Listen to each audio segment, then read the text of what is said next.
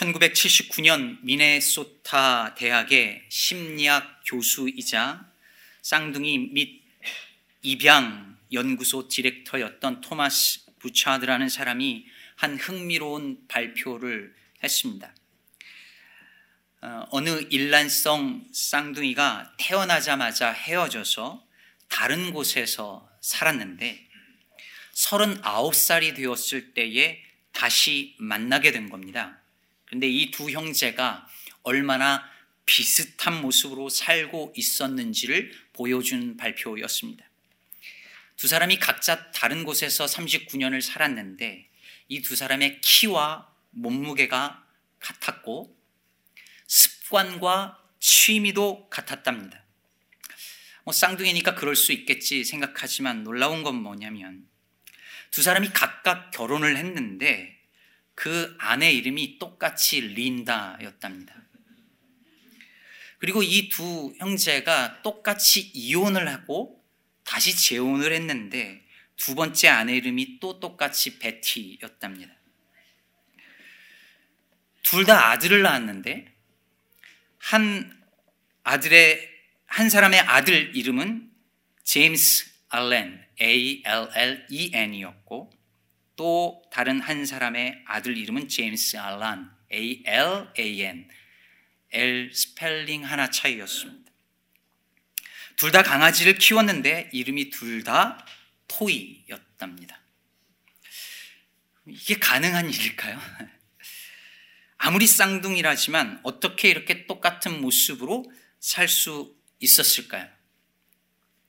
이들은 원래 그렇게 살도록 정해져 있었던 것일까요? 오늘 본문에도 쌍둥이가 등장하지요. 그리고 이 둘은 오늘 제가 이야기해드렸던 쌍둥이와 모습과는 전혀 다르게 하지만 뭔가 정해져 있는 듯한 삶을 살아갑니다. 여러분이 이 본문을 이미 묵상하셨을 것이라고 생각하고 이야기를 다 디테일하게는 하지 않겠습니다. 리브가가 임신을 했지요. 쌍둥이주는 그 시대에 몰랐을 수도 있습니다. 뱃속에서 싸우는 이 아이들 때문에 너무 아프니까 하나님께 기도한 것입니다. 이게 어떻게 해야 되냐고. 그랬을 때 하나님이 이 아이들에 대한 출생의 비밀을 알려주지요.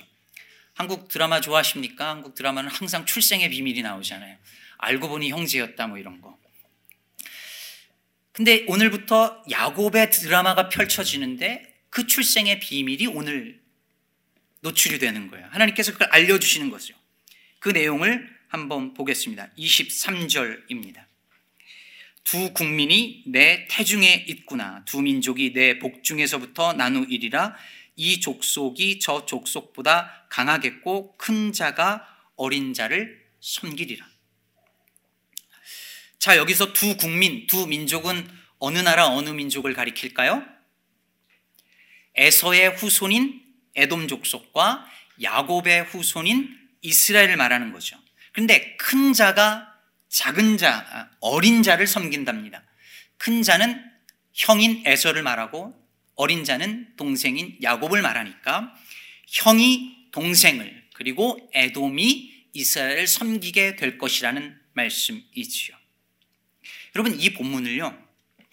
리브가가 마치 용한 점쟁이 찾아가서 점을 보는 것처럼 이해하시면 안 됩니다. 그러니까 말하자면 어떤 여인이 배가 너무 아픈 건데 이게 왜 이런지 알지 못해서 용한 점쟁이를 찾아갔더니 점쟁이가 이러는 거예요. 음, 어디 보자. 어, 어 이거 뱃속에 두 국민이 있네. 어, 나중에 큰 애가 작은 애를 섬기겠어. 이렇게 하는 게 아니라는 거예요. 무슨 말이냐면 하나님이 나중에 그렇게 될 거를 알아맞추시는 게 아니라 하나님이 그렇게 되도록 야곱을 택하시고 정하셨다는 거죠. 여러분, 우리는 하나님이 미리 선택하시고 정하셨다라고 하는 이야기가 불편하게 들립니다. 하지만 성경은 이 부분에 대해서 생각보다 매우 단호합니다. 태초에 하나님이 천지를 창조하시니라 라고 성경이 시작하죠. 성경은 하나님이 창조주라는 사실을 설득하려고 하거나 논증하려고 하지 않아요. 그냥 선언합니다. 하나님의 선택과 예정도 마찬가지예요. 하나님이 택하시고 정하셨다라고 선언합니다. 그걸 우리를 향하여서 설득하려고 논증하려고 하지 않습니다. 바울이 갈라디아서 1장 15절에서 하나님이 내 어머니의 태로부터 나를 택하시고 은혜로 나를 부르셨다라고 해요. 에베소서 1장에서는 창세 전부터 그리스도 안에서 우리를 택하셨고 그리스도 안에서 때가 찬 경륜을 위하여 예정하셨다라고 말합니다. 그뿐이 아닙니다. 오늘 본문을 이해하려면 로마서 9장을 봐야 되는데요. 오늘 같이 한번 볼 텐데 9장에 에서와 야곱을 향한 하나님의 선택에 대해서 이렇게 말합니다. 10절부터 우리 스크린 참조해서 9장 10절부터 13절 한번 보겠습니다. 같이 읽겠습니다. 시작. 그뿐 아니라 또한 리브가가 우리 조상 이삭 한 사람으로 말미암아 임신하였는데 그 자식들이 아직 나지도 아니하고 무슨 선이나 악을 행하지 아니한 때에 택하심을 따라 되는 하나님의 뜻이 행위로 말미암지 않고 오직 부르시는 이로 말미암아 서게 하려 하사 리브가에게 이르시되 큰 자가 어린 자를 섬기리라 하셨나니 기록된 바 내가 야곱은 사랑하고 에서는 미워하였다 하심과 같으니라. 11절을 보면 알 수 있듯이 이삭의 두 아들이 아직 태어나지도 않았고 무슨 선이나 무슨 악을 행하지도 않았는데 그때 이미 하나님이 선택하셨다는 거죠. 그리고 큰 자가 어린 자를 섬기게 될 것이라고 말해요. 그리고 성경에 이미 기록되었듯이 내가 즉 하나님이 야곱은 사랑하고 에서는 미워하였다라고 말합니다. 여러분 아니 아직 태어나지도 않았어요. 심지어 무슨 선이나 악을 저지른 것도 아니에요. 근데 야곱은 사랑하고 에서는 미워한다니 이게 말이 되나요? 에서가 뭘 잘못했다고? 라고 생각할 수 있잖아요. 저만 그렇게 생각하는 거예요? 그렇게 생각할 수 있죠, 분명히. 하지만 여러분, 여기서 에서를 미워했다는 말은 하나님이 정말로 literally 에서를 hatred, 미워했다는 말이 아닙니다. 사실 이 구절은 말라기 1장 2절을 인용한 건데요, 바울이. 일종의 유대인들의 레토릭, 수사법입니다. 다시 말해서 하나님이 야곱은 선택하고 에서는 선택하지 않았다라고 하는 것을 유대인들이 하나님이 이삭 아니 야곱은 사랑하고 에서는 미워했다라고 그렇게 표현하는 거예요. 그렇다 하더라도 우리는 다 이해가 안 되죠. 아니 하나님이 어쨌든 누구는 선택하고 누구는 선택하지 않는 걸로 다 정해놨으면 인간이 좀 잘못한다고 해서 하나님이 처벌하시면 돼요, 안 돼요? 안 되는 거 아니에요? 하나님이 다 정해놨으면 그렇게 살도록 정해놨으면 바리새인은 바리새인처럼 살게끔 정해놨고 세리와 죄인들은 그렇게 살도록 정해놨고 가론 유다는 원래 그렇게 배신하도록 정해놓은 거라면 그들이 잘못했다고 하나님 처벌하시면 안 되죠? 라고 따질 수 있잖아요. 근데 바울도 이런 질문이 나올 줄 다 알았나 봐요. 왜냐하면 그 얘기를 해놓고 19절에 이어서 이렇게 말합니다. 혹 네가 내게 말하기를 그러면 하나님이 어찌하여 허물하시느냐? Why blame us? 누가 그 뜻을 대적하느냐 하리니 아니 하나님이 정해놓으신 뜻을 누가 거스립니까? 만약에 그런 거라면 하나님이 우리 블레임 하시면 안 되죠. 라고 문제 제기를 한 거예요. 맞는 말이에요? 틀리는 말이에요?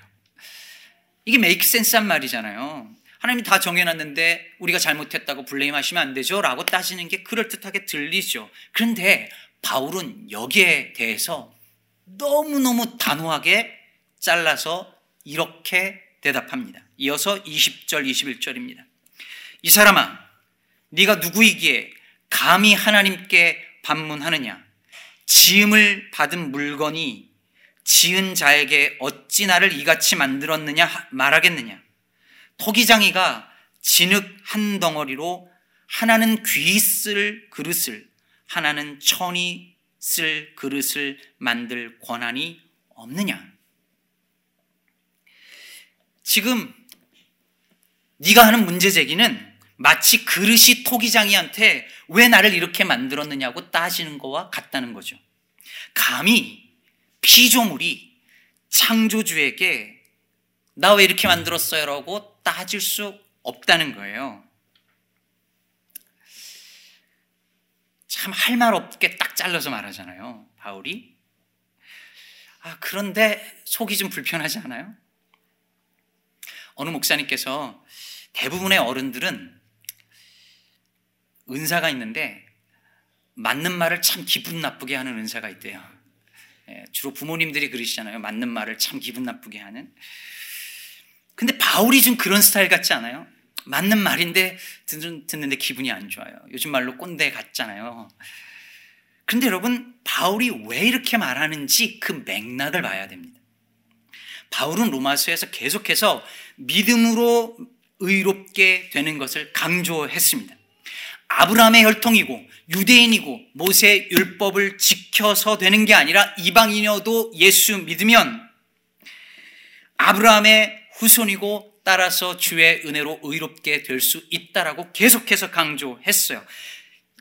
그러니까 이게 사람의 행위로 되는 것이 아니라 전적인 하나님의 은혜로 된다는 것이죠.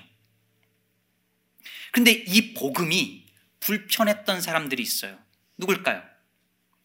유대인들이죠. 어떻게 하나님이 아브라함의 자손인 우리가 아니라 저 더러운 죄인들을, 저 이방인들을 하나님 백성 삼을 수 있냐는 거죠. 그럼 우리 뭐, 뭐냐는 거예요. 이런 질문을 던진 그들을 향하여서 바울이 대답하다가 끌고 온 이야기가 뭐였냐면 바로 야곱과 에서 이야기인 거죠. 바울이 얘기하는 논점은 이거예요. 우리 조상 야곱, 우리 이스라엘 민족의 조상인 야곱이 어떻게 선택받았는지를 한번좀 생각해 보라. 야곱과 에서가 무슨 선이나 무슨 악을 행하기도 전에 심지어 태어나기도 전에 심지어 모세 율법이 주어지기도 전에 하나님이 우리의 조상 야곱을 선택하지 않았느냐. 거기 어떤 인간의 공로가 있었느냐. 무슨 율법을 잘 지켰기 때문이냐. 우리 이스라엘이 선택받은 것이 우리의 공로 때문이냐? 아니지 않느냐? 자격 없는 우리를 하나님이 전적인 은혜로 선택하신 것 아니었느냐? 하나님의 은혜 때문에 우리가 선민된 거 아니냐? 그렇다면 그게 우리의 잘남 때문이 아니라 야곱의 잘남 때문이 아니라 하나님의 전적인 은혜였다라는 것을 믿는다면 이제 그 하나님께서 그 동일한 하나님께서 이방인을 선택하시겠다는데 그 하나님이 불의하시냐?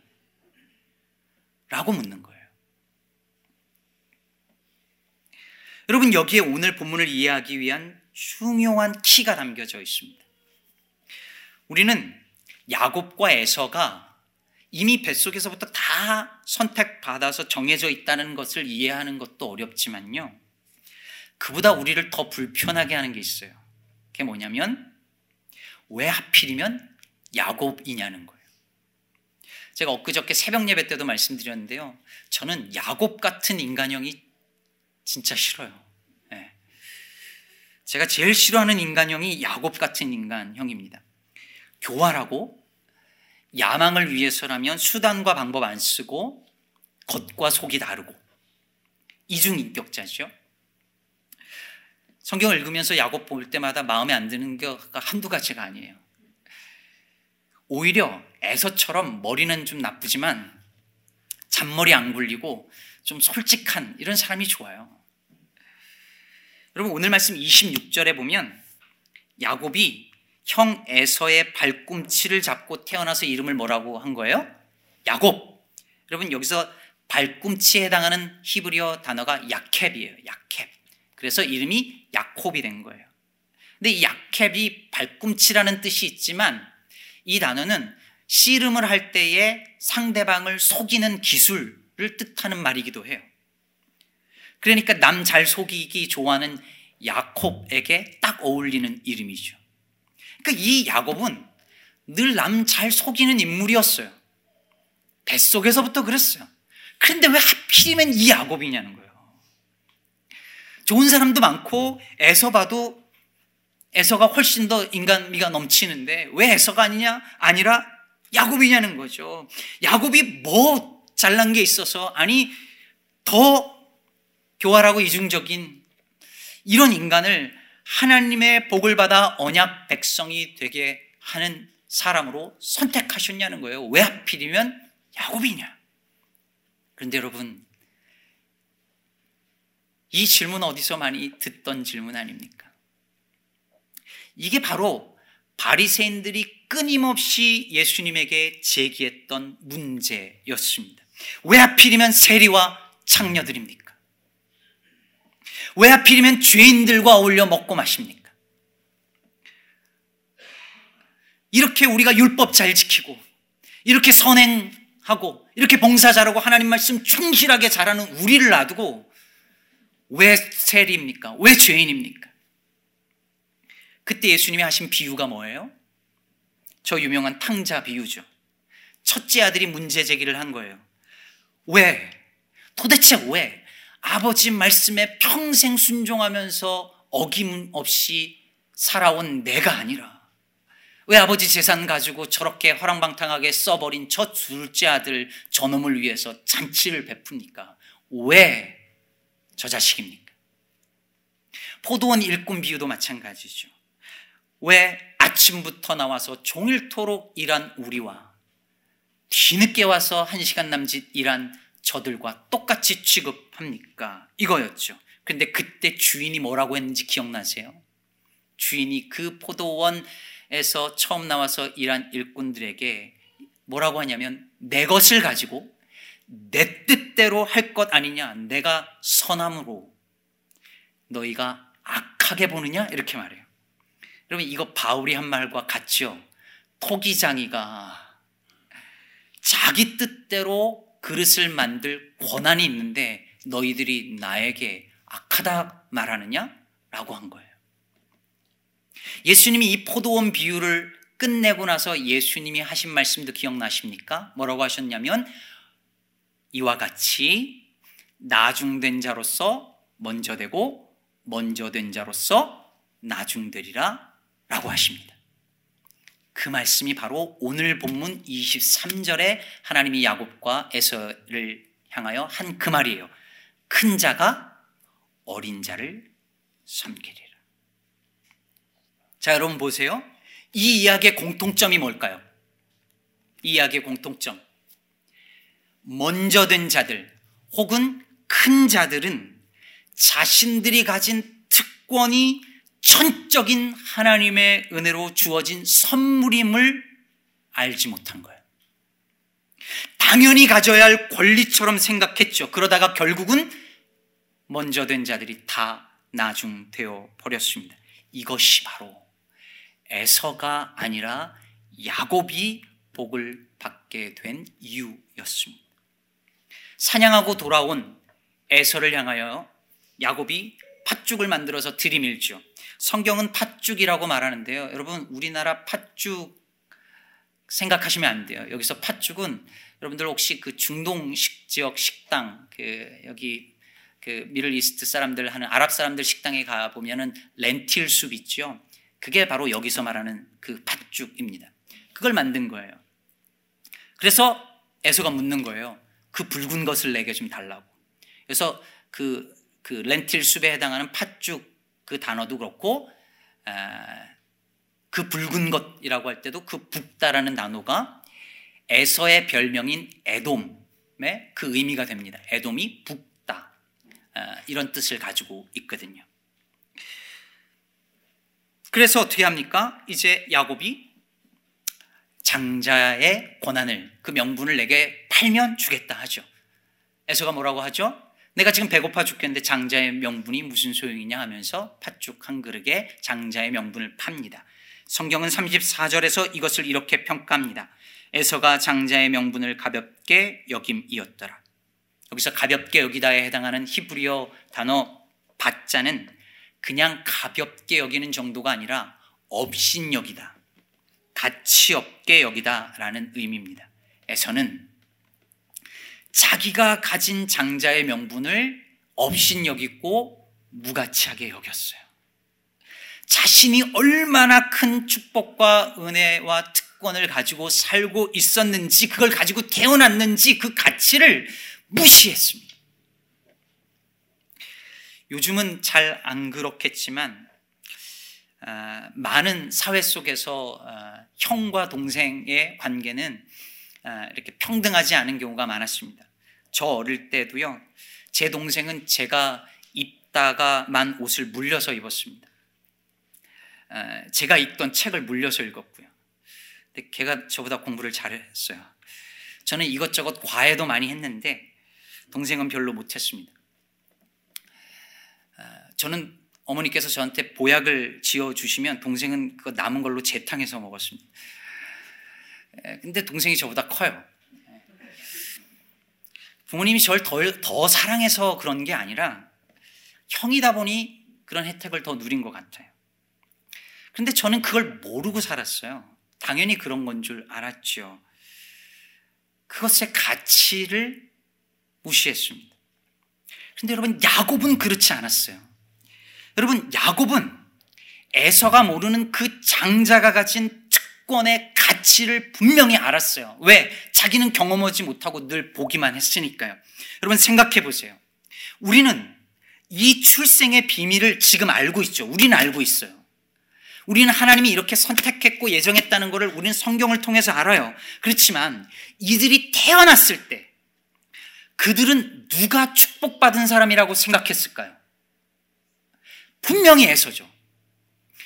어느 누구도 그 집안에 있는 어느 누구도 하나님이 야곱을 선택하시고 야곱을 예정했다라고 축복의 자녀로 야곱을 선택했다고 생각할 만한 사람은 아무도 없었습니다. 장자로 태어난 것이 곧 복이었으니까. 에서였습니다. 에서가 축복받을 사람으로 선택받았다고 다 그렇게 믿었을 것입니다. 반면에 야곱은 태어나면서부터 축복에서 밀려난 동생이었습니다. 오늘날과 다르게 고대 사회에서는 장자가 아니면 아무것도 아닙니다. 어떤 권한도 없습니다. 누가 봐도 선택받은 사람은 에서였고 선택받지 못한 사람은 야곱이었습니다. 태어나 보니 형이 아니라 동생이에요. 간발의 차이로 뒤에 나온 건데 장자의 권리는 형 에서가 다 가져가 버렸습니다. 좋은 신체적 조건 형이 다 가져갔습니다. 아버지의 사랑받을 좋은 기질도 형이 가져갔습니다.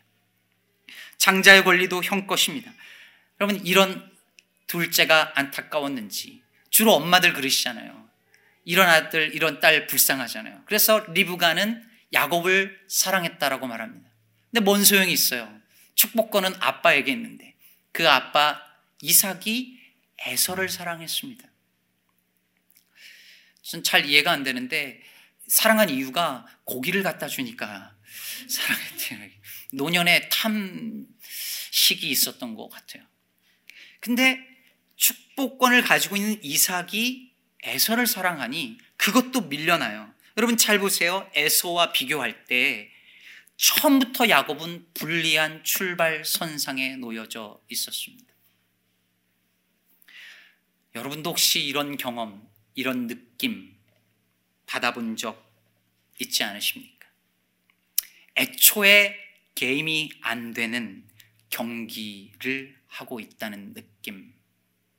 출발부터 다르다는 느낌 말입니다.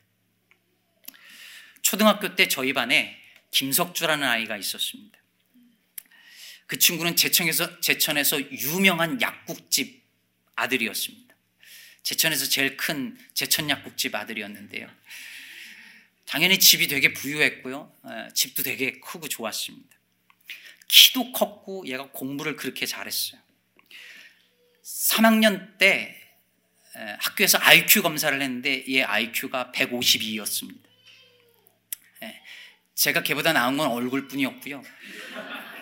다 걔가 저보다 모든 걸 다 가지고 있었어요. 근데 여러분 제가 그 아이의 이름을, 제 친구의 이름을 정확히 기억하고 그 친구의 IQ까지 정확하게 기억하는 이유가 뭘까요? 저는 그때 벌써 이건 게임이 안 되는구나 느꼈던 것 같아요. 너무 달랐어요. 우리 집안과 달랐고, 예, 신체 조건이 달랐고, 머리가 달랐어요. 벌써 이건 출발이 다르다라는 걸 요즘 언어로 표현하지 못했지만 그런 느낌이 있었어요. 여러분, 누구는 처음부터 부유한 집에서 출발하고 누구는 처음부터 가난한 집에서 출발해요. 여러분, 서울이나 경기 지방에서, 아, 경기 지역에서 사신 분들, 소위 직할시에서, 특별시에서 태어나신 분들 잘 몰라요. 그게 얼마나 특권인지. 누구는 지방에서 출발하고 누구는 서울에서 출발해요. 누구는 건강한 신체를 가지고 출발하고 누구는 약한 몸이나 장애를 가지고 출발해요. 이민 생활도 그래요. 어떤 사람은 출발부터 좋은 조건에서 출발하고 어떤 이는 바닥부터 시작해요. 아예 출발선이 달라요. 이건 마치 100m 달리기를 하는데 누구는 처음부터 50m 먹고 뛰는 것 같은 거예요. 여러분, 야곱이 바로 그런 위치에 놓여져 있었던 것이죠. 태어나면서부터 야곱은 불리했어요. 사회적인 조건과 관습, 그 틀 안에서 야곱은 이걸 순응할 수밖에 없는 처지에 있었어요. 근데 여러분 놀라운 게 뭔지 아십니까? 야곱이 그 출발부터 다른 그 운명과도 같은 현실을 받아들이기를 거절했다는 거예요. 장자권은 첫째 아들에게만 주어지는 것이 상식이, 상식이고 관습이고 전통이던 그 시대의 질서에 야곱은 도전했습니다. 차자로 태어난 것을 숙명으로 여기고 살지 않았습니다. 에서가 무시했던 그 장자권의 가치를 그는 알았고 그 복받기를 갈망했습니다. 물론 그 방법은 잘못됐지요. 하지만 성경은 지금 도덕적, 윤리적 판단을 내리려고 하는 게 아닙니다. 특권을 가지고도 그 은혜와 복을 당연한 것으로 여기고 무시한 에서와 그 가치를 알고 갈망한 야곱을 대조하고 있는 것이죠. 금요 예배 때가 한번 말씀드린 것 같은데 제가 신학교도 지방에서 나왔습니다. 대전에서 다녔는데요. 대전은 문화적으로 약간 어, 불모지입니다. 대전도 직할시였는데 불모지예요. 시카고랑 좀 닮았어요. 어, 공연하기 힘든 도시래요. 예, 대전 사람들은 공연하면 집에 돌아가서 웃는다고 그러잖아요. 근데 이 시카고도 약간 그 비슷한 게 있는 도시인데 그래서 뭐 무슨 행, 그 좋은 세미나는 다 서울에서 열리는 거예요. 대전은 없고. 근데 신학교에서 배우는 것으로 충족이 안 돼서 너무 배우고 싶은데 다 서울에 있었어요. 그래서 제가 섬기던 교회가 충남 아산이었는데 주말 금요일이 되면 금토일을 그 섬기는 교회에서 먹고 자면서 금토일을 보내고 그 다음에 밤에 이제 대전으로 돌아옵니다. 그리고 아침이 되면 새벽같이 기차를 타고 서울로 올라가서 아침에 하는 세미나 참석하고 오후에 하는 세미나 또 참석하고 저녁 먹고 또 저녁에 하는 세미나를 참석하고 새벽 2시 기차를 타고 대전으로 오는 걸 몇 년을 했어요. 너무 배우고 싶었거든요. 근데 그 저녁 때 하는 세미나가 교사 세미나였어요. 교사 세미나. 교사 교육, 교학교 교사 교육. 근데 거기에 각 지방에서 다 올라오는 선생님들이 있었어요. 근데 놀라운 건 뭐냐면 거기에 매주 제주도에서 오는 선생님 계셨어요.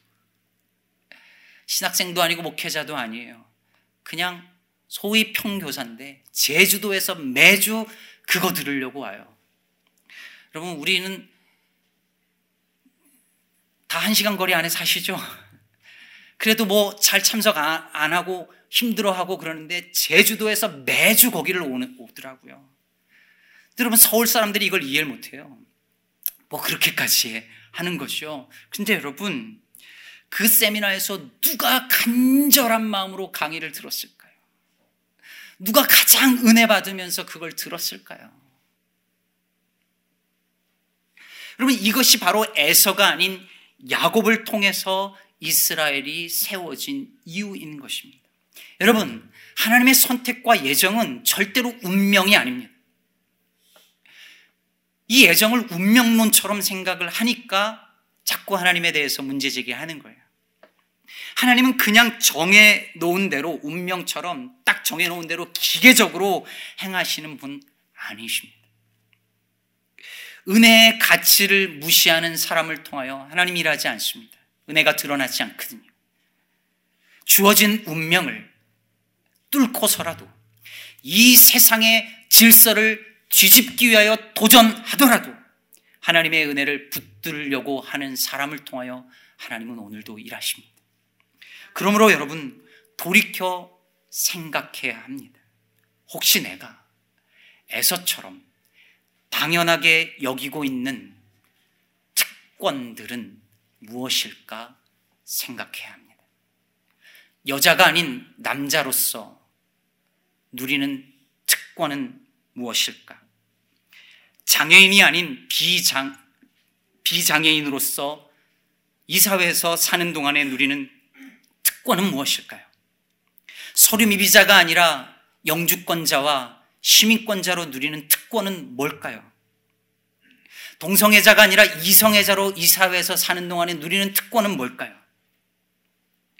여러분, 내가 누리는 것, 내가 가지고 있는 것 중에 하나도 당연한 게 없습니다. 여러분, 지금 옆에 앉아 있는 분들, 당연하지 않습니다. 저는 요즘에 시간이 당연하지 않다는 것을 점점 느껴요. 나이 드나 봐요. 여러분, 내게 있는 것, 내게 허락된 것, 누군가에게는 절실한 그것을 가지고도 당연한 줄 아는 그 삶의 태도를 가지고 살면 성경은 분명하게 말합니다. 먼저 된 자가 나중됩니다. 말씀을 맺겠습니다. 우연히 어느 젊은 설교자의 설교를 짧게 듣게 되었는데요. 남자분인데 아이를 키우느라 인터넷의 육아맘 사이트에 자주 들어가신답니다. 근데 거기서 한 가지 흥미로운 질문이 게시판에 올라왔대요. 아이가 교회 가고 싶어 하는데 보내도 될까요? 이런 질문이었던 거예요. 그래서 이분이 댓글을 다 읽어봤대요. 근데 다행히 예, 예상과 달리 다행히 교회 보내는 거 교회 보내지 말라는 댓글은 하나도 없었답니다. 대신 교회 보내는 것이 좋다는 댓글들의 내용이 이랬답니다. 교회에 아이를 보내면 아이의 인격 발달에 도움이 돼요. 친구를 만나서 사교성이 좋아져요. 아이를 교회에 보내면 일요일에도 아이를 맡길 수 있어서 너무 좋아요. 그런데 이분 말씀이 그 많은 댓글들 중에 당신의 자녀 꼭 교회 가야 합니다. 왜냐하면 그래야 예수님 만날 수 있기 때문입니다. 라는 댓글은 하나도 없더라는 거죠. 이 설교자는 그 글들이 마치 교회 가는 것을 일요일에도 문을 여는 무상 어린이집 정도로 생각하는 것 같았다라고 말합니다. 사실은 흔한 일 아닐까요? 여러분은 어떠신가요? 왜 이런 생각들 할까요? 예수 믿는 것의 가치를 모르니까 교회 다니는 것에 부수적인 가치들만 관심을 기울이는 것입니다. 사랑하는 여러분, 절대로 절대로 당연하게 여기면 안 되는 가장 큰 복이 무엇인지 아십니까? 예수 그리스도입니다. 예수 믿는 겁니다. 자주 말씀드렸던 것처럼 예수 믿고 복 받는 게 아니에요. 예수 믿는 게 가장 큰 복입니다. 이 은혜를 가볍게 여기지 마시기를 바랍니다. 이 은혜를 더욱 붙드십시오. 그래서 내게 있는 것들, 내가 누리고 있는 것들, 특히 예수 믿는다는 이 사실, 그것을 가볍게 경홀히 여기는 것이 아니라 그 은혜를 더욱 사모하면서 살면서 감사로 가득한 여러분의 일상과 인생이 되기를 주의 이름으로 축복합니다. 기도하겠습니다.